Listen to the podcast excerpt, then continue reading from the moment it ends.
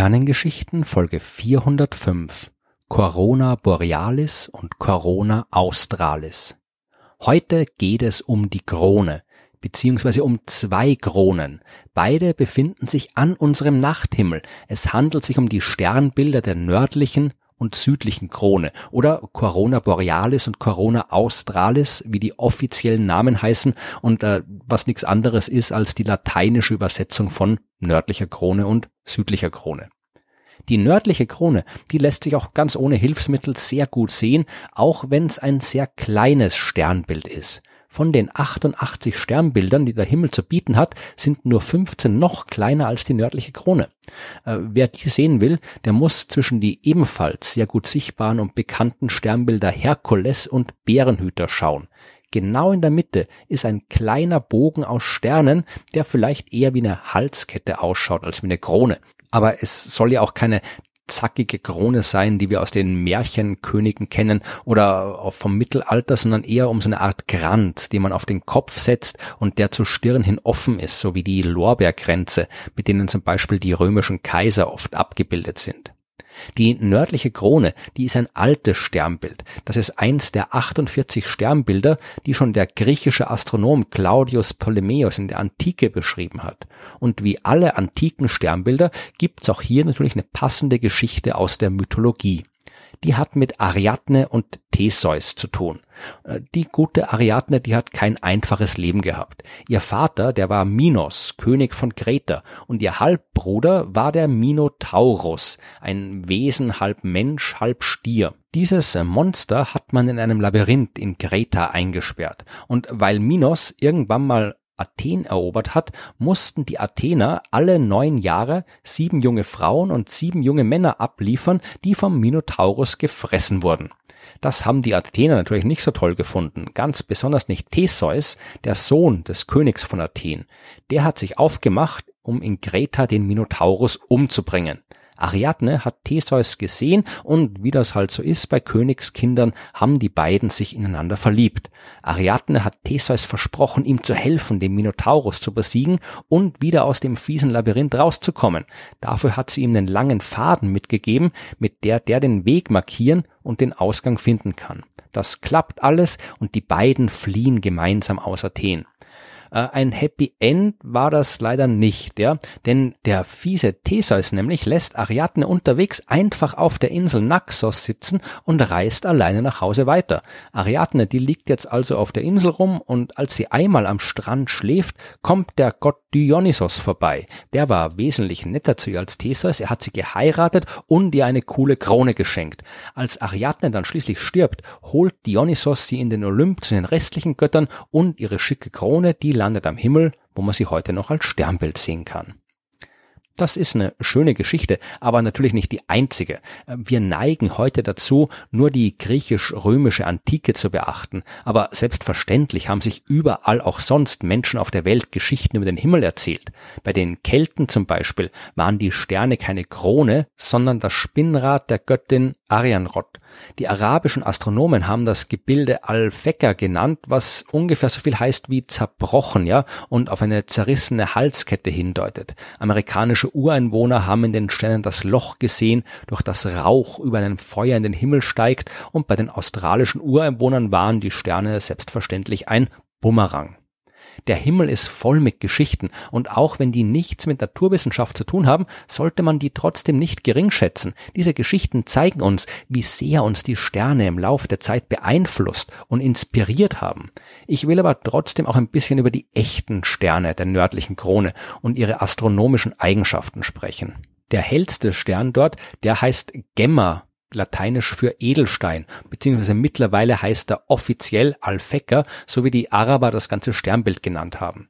Das ist ein sehr heller Stern, was daran liegt, dass er nicht nur sehr hell leuchtet, sondern auch vergleichsweise nahe an uns liegt. Seine Entfernung zur Erde, die beträgt nur 75 Lichtjahre und der Stern hat circa die 60-fache Leuchtkraft unserer Sonne. Das ist ein sehr heißer Stern und er ist nicht alleine. Er wird von einem kleineren Stern umkreist, den man mit freiem Auge aber nicht sehen kann. Äh, Alphecca leuchtet weiß, was auch viele andere Sterne tun. Äh, Alphecca tut's aber quasi hochoffiziell. Die Farbe eines Sterns, die ist in der Astronomie nämlich nicht nur ein subjektiver Eindruck, sondern eine objektive und messbare Größe. Bis man die Sternfarben aber auch vernünftig messen hat können, hat's ein bisschen gedauert. Früher hat man nämlich wirklich einfach nur hinschauen können und sagen, okay, der ist gelb, weiß, rot und so weiter. Äh, genauso hat man die Helligkeiten der Sterne nur mehr oder weniger genau abschätzen können. Später hat man dann immerhin Fotos machen können und Helligkeiten schon ein bisschen besser messen, weil man jetzt ja nachschauen konnte, wie viel Licht auf der Fotografie gelandet ist. Nur, was heißt hier Licht genau? Ein Stern auf einem Foto, der kann heller oder dunkler erscheinen, als mit den Augen betrachtet, weil unser Auge nicht auf die gleiche Weise lichtempfindlich ist wie das Material, das bei einer Fotografie belichtet wird. Und unterschiedliche fotografische Materialien sind unterschiedlich empfindlich. Wenn man das Ganze irgendwie vergleichbar machen will, muss man also ganz genau dazu sagen, um welches Licht es geht, also um welche Wellenlänge des Lichts. Deswegen haben die amerikanischen Astronomen Harold Johnson und William Morgan in den 1950er Jahren das sogenannte UBV-System entwickelt. Da werden genau drei Wellenlängen betrachtet. Ultraviolettes Licht mit 364 Nanometern, blaues Licht mit einer Wellenlänge von 442 Nanometern und gelbes Licht mit 540 Nanometern. Bei jeder Wellenlänge hat so ein Stern typischerweise eine andere Helligkeit. Und wenn man diese Helligkeiten vergleicht, kann man daraus einen exakten Wert für die Farbe eines Sterns bestimmen. Also berechnen, ob er eher rötlich oder bläulich leuchtet. Sowas nennt sich Farbindex. Und damit das alles wirklich exakt und nachvollziehbar ist, braucht es natürlich auch noch einen Nullpunkt. Wenn man einen Stern hat, der weder rot noch blau leuchtet, sondern wirklich rein weiß, dann muss der auch einen Farbindex von Null haben. Und wenn man das ganze System entsprechend einrichten will, braucht man dazu helle Sterne, die weiß leuchten. Einen so einen Stern, die Morgan und Johnson benutzt haben, um ihr System zu kalibrieren, das war Alphecca, ein offiziell also farbloser Stern. Aus der nördlichen Krone kann man aber noch mehr astronomische Geschichten erzählen. Vom Stern Epsilon Corone Borealis zum Beispiel. Der ist 230 Lichtjahre von der Erde entfernt, ungefähr so alt wie die Sonne, aber deutlich heller und größer. Das ist ein orangener Riesenstern und der ist nicht alleine, sondern bildet mit einem orangenen Zwergstern ein Doppelsternsystem. Der große Stern, der wird aber auch noch von einem Planeten umkreist. Das hat man 2012 entdeckt. Einmal in 48 Tagen kreist dort ein großer Gasplanet mit circa der siebenfachen Masse des Jupiters um den großen Stern herum. Auch bei anderen Sternen im Sternbild der nördlichen Krone hat man schon Planeten entdeckt, zum Beispiel bei Kappa Corone Borealis. Da hat man nicht nur einen Planeten gefunden, sondern auch noch eine Scheibe aus Staub, die den Stern umgibt. Alphecca, das ist mit Abstand der hellste Stern der nördlichen Krone. Zwischen 1866 und 1946 hat er aber Konkurrenz bekommen, und zwar durch T Corone Borealis. Der ist 2000 Lichtjahre weit weg und eine sogenannte wiederkehrende Nova. Das ist ein roter Riese, der sich in unmittelbarer Nähe eines weißen Zwergsterns befindet. Diese beiden kreisen in engen Abstand umeinander, so nahe, dass immer wieder Material vom roten Riesenstern auf den weißen Zwergstern fallen kann. Wenn dort genug Material gelandet ist, dann wird dieser eigentlich schon tote Stern plötzlich wieder lebendig. Für kurze Zeit kann dort wieder Kernfusion stattfinden, der leuchtet hell auf, bis dann alles irgendwann wieder vorbei ist und der weiße Zwerg erneut ruhig und dunkel. Mit großen Teleskopen kann man in der nördlichen Krone auch jede Menge Galaxien sehen. Da gibt es einen ganzen Superhaufen aus tausenden Galaxien, der deswegen sogar den Namen Corona Borealis Superhaufen bekommen hat. Diese gewaltige Ansammlung von Galaxien ist so weit weg, dass das Licht fast eine Milliarde Jahre bis zu uns braucht und das ganze Ensemble aus Galaxien ist 330 Millionen Lichtjahre groß. Es gäbe noch mehr zu sehen in der nördlichen Krone. Wir schauen jetzt aber kurz zum südlichen Gegenstück. Corona Australis oder die südliche Krone. Die wurde ebenfalls schon in der Antike von Claudius Ptolemäus beschrieben.